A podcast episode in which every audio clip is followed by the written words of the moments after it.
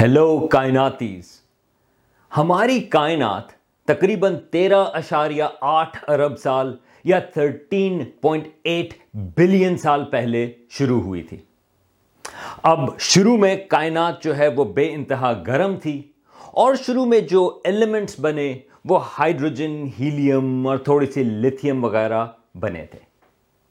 اب میں اور آپ، ہمارے جسموں میں ہائیڈروجن تو شامل ہے پانی کے ساتھ لیکن اس کے علاوہ آکسیجن بھی ہے، نائٹروجن بھی ہے، ہمارے ڈی این اے میں کاربن بھی ہے، آئرن، میگنیزیم، یہ تمام ایلیمنٹس ہماری باڈی کا حصہ ہیں۔ تو اگر وہ بگ بینگ میں نہیں بنے تو پھر کب بنے؟ ان ایلیمنٹس کو بنانے کے لیے ستارے چاہیے۔ اور یہ ایلیمنٹ یا تو ستاروں کے اندر بنتے ہیں یا جب ستارے پھٹتے ہیں سپر نووا ایکسپلوژن میں، تو کچھ ہیوی ایلیمنٹس جو ہیں وہ اس وقت بھی بنتے ہیں۔ تو اگر ہماری کائنات کے شروع میں صرف ہائیڈروجن اور ہیلیم تھی، اور آج وہ ایلیمنٹس موجود ہیں جو ستاروں کے اندر پروسیس ہوتے ہیں، تو پھر ستارے کب بنے؟ یہ ایک دلچسپ سوال ہے کہ سب سے پہلے ستارے ہماری کائنات میں وہ کب بنے تھے؟ یہ ہے کائناتی گپ شپ اور میں ہوں سلمان حمید۔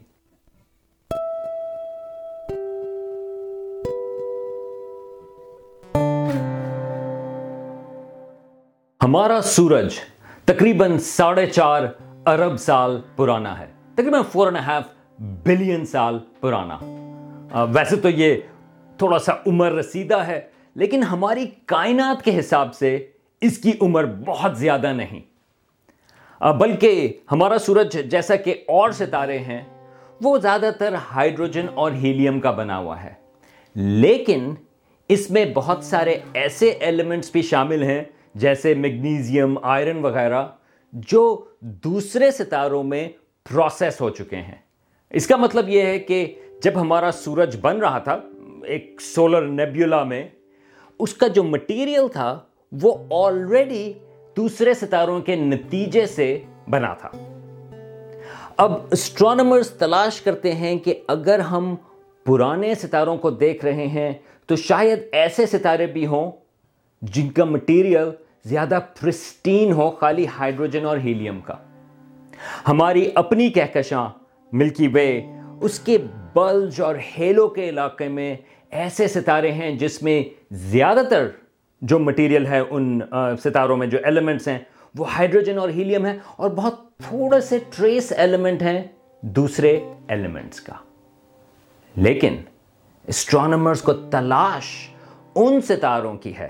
ان کو ٹیکنیکلی اسٹرانومرز کہتے ہیں پاپولیشن تھری سٹارز یہ رومن نیومرل ہے تھری کے نام سے۔ اس کے ٹیکنیکل نام کو آپ کو یاد رکھنے کی ضرورت نہیں۔ لیکن اسٹرانومرز ایسے ستاروں کو تلاش کر رہے ہیں جس میں صرف ہائیڈروجن اور ہیلیم ہے اس کا مطلب یہ ہے کہ وہ فرسٹ جنریشن ستارے ہیں۔ اب ہماری کائنات میں یہ جو آبزرویبل یونیورس ہے، اس میں ٹریلین ٹریلین ستارے موجود ہیں۔ اب ان تمام ستاروں میں سے ہم کس طرح سے ان فرسٹ جنریشن ستاروں کو تلاش کریں؟ یہ ایک ٹف اور بہت ہی فیسنیٹنگ پزل ہے۔ اب ان ستاروں کو تلاش کرنے کے لیے ایک اپروچ یہ ہے کہ ہم کائنات میں بہت دور دیکھیں۔ اب کائناتی اکثر کامنٹ کرتے ہیں کہ آپ ٹائم ٹریول کے سلسلے میں ویڈیو بنائیں۔ اب میرا خیال یہ ہے کہ اسٹرانمی جو ہے وہ بہت ہی زبردست ٹائم مشین ہے۔ اس کی وجہ یہ ہے کہ روشنی، لائٹ، اس کی ایک فائنائٹ سپیڈ ہے۔ تقریباً تین لاکھ کلومیٹر فی سیکنڈ یا three hundred thousand kilometres per second. تو جب آپ سورج کو دیکھتے ہیں، وہ ہم سے اتنی دور ہے کہ جب اس کی روشنی سورج سے چلتی ہے، اس کو ہم تک پہنچنے میں تقریباً آٹھ منٹ لگتے ہیں۔ تو ایک لحاظ سے سورج کو جب ہم دیکھ رہے ہیں، وہ ہم ایسے دیکھ رہے ہیں جیسے وہ آٹھ منٹ پہلے تھا۔ یہ جو ہم سے سب سے قریبی ستارہ ہے پروکسیما سینٹوری، وہ تقریباً ہم سے چار لائٹ ایئرز کے فاصلے پر ہے۔ اس کا مطلب یہ ہے کہ جب اس کی روشنی وہاں سے چلتی ہے، اس کو تقریباً چار سال لگتے ہیں۔ ہم تک پہنچنے میں۔ تو لائٹ ایئرز جو ہے وہ تو ڈسٹنس کی میجرمنٹ ہے، لیکن ٹائم کے حساب سے ہم یہ دیکھ سکتے ہیں کہ جب ہم آسمان پہ پروکسما سینٹوری کو دیکھیں تو ہم اس کو ایسے دیکھ رہے ہیں جیسے وہ چار سال پہلے تھا۔ اسی طرح آپ اور دور دیکھتے چلے جائیں تو اس روشنی کو جہاں پہ بھی آپ ہوں، اس کو اور زیادہ ٹائم لگے گا ہم تک پہنچنے میں۔ اس کا مطلب یہ ہے کہ ہم اس آبجیکٹ کو ایسے دیکھ رہے ہیں جیسے وہ آج سے ہزار سال پہلے یا بیس ہزار سال پہلے یا وغیرہ وغیرہ پیچھے چلتے چلے جائیں۔ تو ان فرسٹ جنریشن ستاروں کو تلاش کرنے کے لیے ایک طریقہ یہ ہے کہ آپ اتنی دور دیکھیں، ایسی کہکشاؤں کو دیکھیں کہ جب ان کی روشنی وہاں سے شروع ہوئی تھی تو ہماری کائنات بہت ہی نو عمر تھی۔ اور وہ اتنی دور ہیں کہ اب ہم تک ان کی روشنی پہنچ رہی ہے۔ یعنی کہ تقریباً تیرہ ارب سال کے بعد۔ تو یہ ایک لحاظ سے ہماری کائنات کے سب سے دور دراز یہ کہکشائیں ہوں گی۔ تو جب یہ پہلی جنریشن کے ستارے بن رہے تھے ہماری کائنات میں، تو اس وقت ہماری کائنات میں کیا ہو رہا تھا؟ اس قسم کی چیزیں ہمیں مدد کرتی ہیں کہ جب ہم ان کو دیکھیں آبزرویشنز لیں، تو ان آبزرویشنز کا مطلب کیا ہے؟ جیسے میں نے پہلے کہا، ہماری کائنات آج سے تقریباً 13.8 بلین سال پہلے بنی تھی۔ آپ کو اگر اس سلسلے میں اور پتا کرنا ہے، تو میرا ایک پہلے ویڈیو اس سلسلے میں موجود ہے۔ بگ بینگ کے ایویڈنس کے سلسلے میں آپ پلیز وہ چیک آؤٹ کریں۔ لیکن شروع میں ہماری کائنات بے انتہا گرم تھی۔ بلکہ وہ اتنی گرم تھی کہ ایٹمز بھی سٹیبل نہیں ہو سکتے تھے۔ تو شروع میں پروٹونز اور نیوٹرونز وغیرہ موجود تھے اور جو الیکٹرونز تھے، وہ فریلی فلوٹ کر رہے تھے پوری کائنات میں۔ تو اس وقت اسٹرانومرز کے حساب سے ہماری کائنات اوپیک تھی۔ اس کا مطلب یہ ہے کہ جو روشنی یا فوٹونز وہ فریلی فلو نہیں کر سکتے تھے کیونکہ جو روشنی ہے اگر وہ چلنا شروع کرے وہ کسی الیکٹران سے آ کے ٹکرا جاتی تھی۔ تو ہم اس روشنی کو نہیں دیکھ سکتے۔ لیکن ہماری کائنات جو ہے وہ پھیل بھی رہی تھی۔ اور جیسے جیسے وہ پھیل رہی تھی اس طرح سے اس کا ٹیمپریچر کم ہوتا چلا جا رہا تھا۔ اور پھر 380,000 ایئرز کے بعد بگ بینگ کہ 380,000 ایئرز کے بعد ٹیمپریچر اتنا کم ہو گیا تھا کہ یہ جو الیکٹرانز ہیں وہ ایٹم کے ساتھ میں شامل ہو سکتے تھے۔ اس ایرا کو اس ٹائم کو اسٹرانومرز کہتے ہیں ایرا آف ریکمبینیشن جب الیکٹرانز ایٹم کا حصہ بنے اور زیادہ تر ہائیڈروجن اور ہیلیم بنے بیسکلی اس کی وجہ سے ہماری کائنات کی روشنی پھیلنا شروع ہوئی۔ ایک لحاظ سے ہماری کائنات جو ہے وہ ٹرانسپیرنٹ ہو گئی۔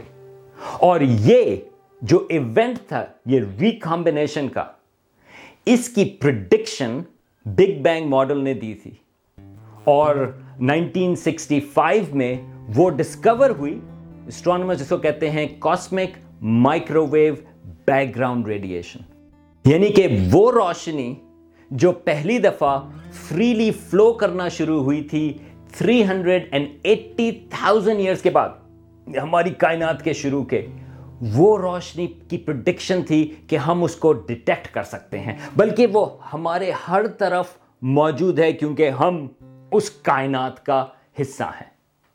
یہ بہت بڑی ڈسکوری تھی اور اس سلسلے میں جیسا کہ آپ ایکسپیکٹ کر سکتے ہیں نوبیل پرائز بھی ملا تھا۔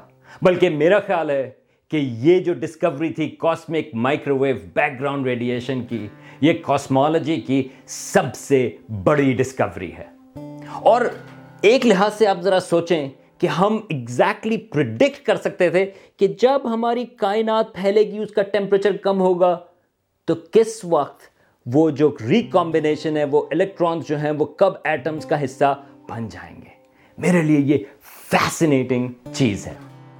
اب اس وقت یعنی کہ تقریباً چار لاکھ سال بگ بینگ کے بعد یا تقریباً four hundred thousand years big bang کے بعد اس وقت تک کوئی ستارے یہاں پر موجود نہیں۔ بلکہ یہ جو ایٹمز کی ریکمبینیشن ہوئی، اس میں بیسکلی ہائیڈروجن گیس میں ہیلیم بھی شامل ہے، لیکن موسٹلی وہ گیس کلاؤڈز بچے جو ہائیڈروجن کے تھے۔ ایک لحاظ سے پوری کائنات میں ایک طرح کی یہ دھن تھی ہائیڈروجن گیس کی۔ اب کئی ملین سال، دس ملین، سو ملین، تین سو ملین، ہمیں ایگزیکٹلی اس کا نمبر نہیں پتا۔ لیکن اتنا ٹائم لگا کہ پہلے ستارے بن کے اپنی روشنی اس میں بناتے۔ اتنے عرصے تک ہماری کائنات وہ بیسکلی اس فوگ سے بھری ہوئی تھی۔ اسٹرانومرز اس کو کہتے ہیں دا کاسمک ڈارک ایج اب آہستہ آہستہ کر کے اس ہائیڈروجن گیس میں چھوٹے چھوٹے کلمپس بننا شروع ہوئے جہاں پہ تھوڑی ڈینسٹی زیادہ تھی اور غالباً وہاں پر ڈارک میٹر بھی مدد کر رہا تھا ان علاقوں میں آہستہ آہستہ کر کے چھوٹی کانسنٹریشن میں پہلے ستارے بننا شروع ہوئے اور ان ستاروں کی کلیکشن سے شاید پہلی کہکشائیں بھی بننا شروع ہوئیں۔ اب اسٹرانومرز کا خیال یہ ہے کہ یہ جو پہلے ستارے تھے، اور آپ یاد رکھیں کہ یہ ہم بات کر رہے ہیں پوری کائنات کے پہلے ستاروں کی۔ تو اسٹرانومرز کا خیال یہ ہے کہ یہ جو پہلے ستارے تھے، وہ کافی بڑے تھے سائز پہ، کیونکہ صرف ہائیڈروجن اور ہیلیم پیور ہائیڈروجن اور ہیلیم کے بنے ہوئے تھے، اور یہ بڑے اور نیلے رنگ کے ستارے تھے۔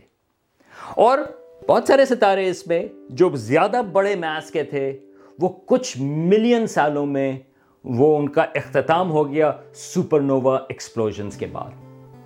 لیکن ان ستاروں کی ریڈیشن کی وجہ سے یا ان ستاروں کی روشنی کی وجہ سے، خاص طور سے جو بڑے ستارے ہیں، انہوں نے اس ہائیڈروجن گیس کو آئیونائز کرنا شروع کر دیا۔ اب آئیونائز کا مطلب صرف یہ ہے کہ یہ جو ہائیڈروجن گیس میں جو الیکٹران تھا اس ہائیڈروجن میں، وہ اتنی روشنی ہے ان ستاروں کی کہ اس نے اس الیکٹران کو ناک آؤٹ کر دیا اس ہائیڈروجن ایٹم سے۔ تو اسٹرانومرز اس پورے ایرا کو کہتے ہیں ڈارک ایجز کے اختتام کو، کہ ایرا آف ری آئیونائزیشن کیونکہ یہ بڑے ستارے، وہ اس فوگ، یہ جو دھند ہے ہائیڈروجن گیس کی، اس کو وہ کم کرتے چلے گئے۔ اور ایونچولی روشنی جو ہے ان ستاروں کی اور ان کہکشاؤں کی وہ کافی آرام سے پھیلنا شروع ہو گئی۔ اب جیسا کہ آپ سوچ سکتے ہیں کہ ان ستاروں کو یہ جو پہلی جنریشن والے ستارے ہیں، ان کو ڈیٹیکٹ کرنا بہت مشکل کام ہے۔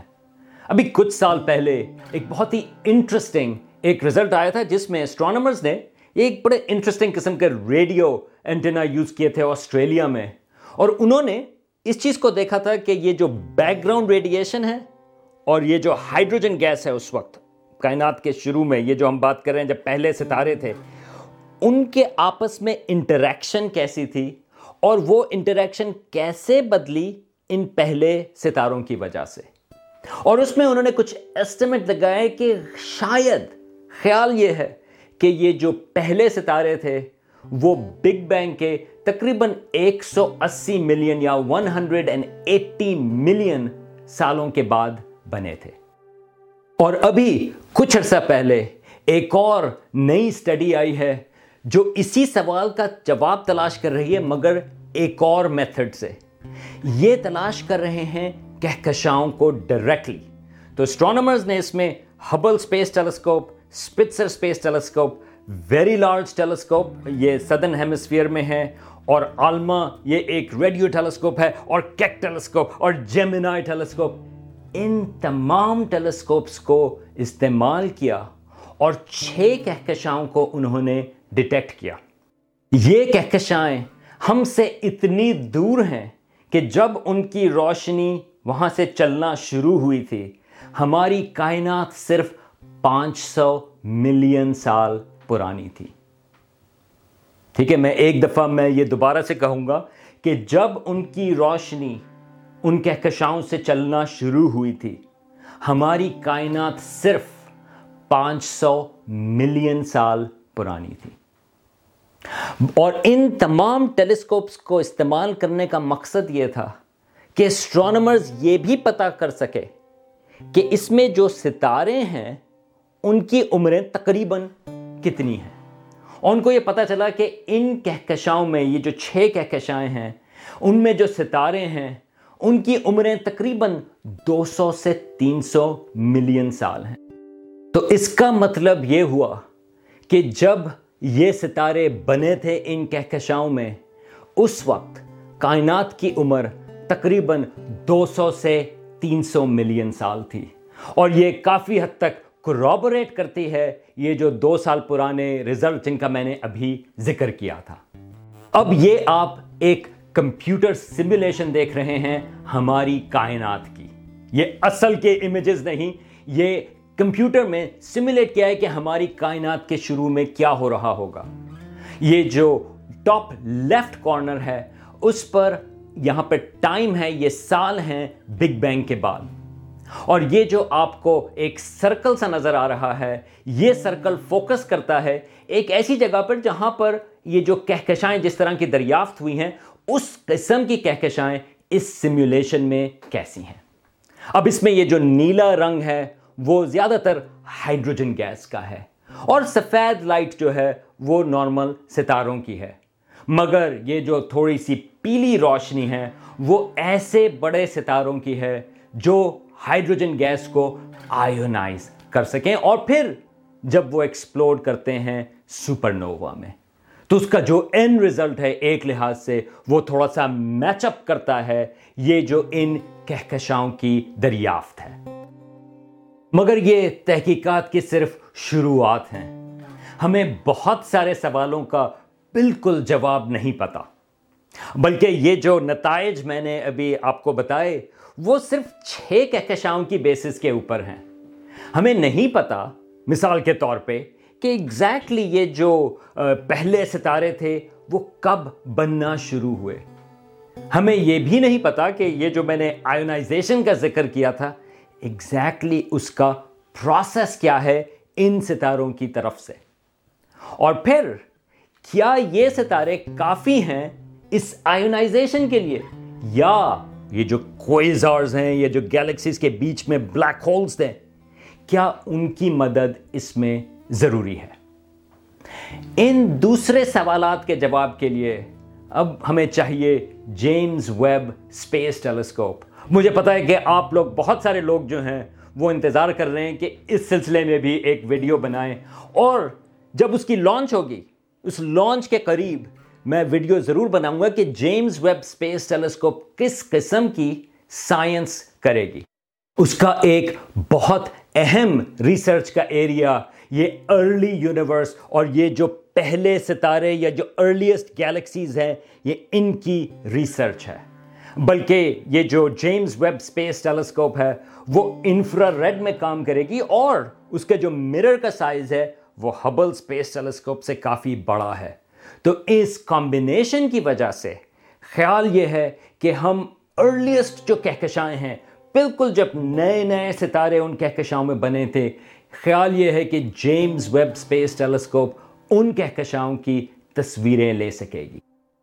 اب انڈیڈ یہ بہت ہی کھول اور انٹرسٹنگ ایریا ہے ریسرچ کا۔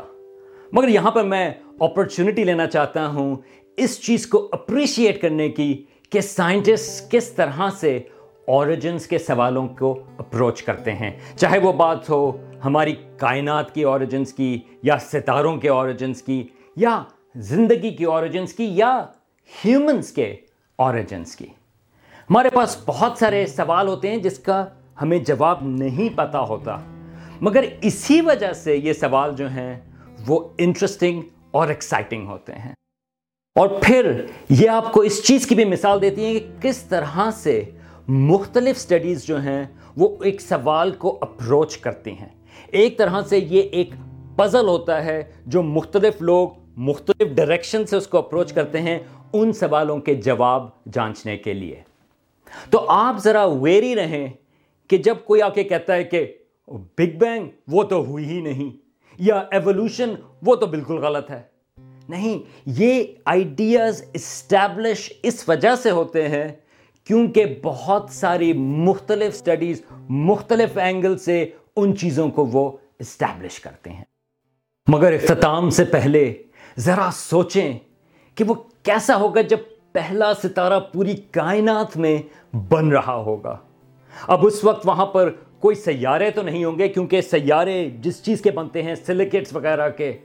وہ تو دوسرے ستاروں کی پروسیسنگ کا نتیجہ ہوتے ہیں۔ لیکن جو پہلے ستارے ہوں گے، وہ بالکل ڈارکنس میں ہوں گے اور پہلی دفعہ وہ روشنی کائنات میں پروڈیوس کر رہے ہیں۔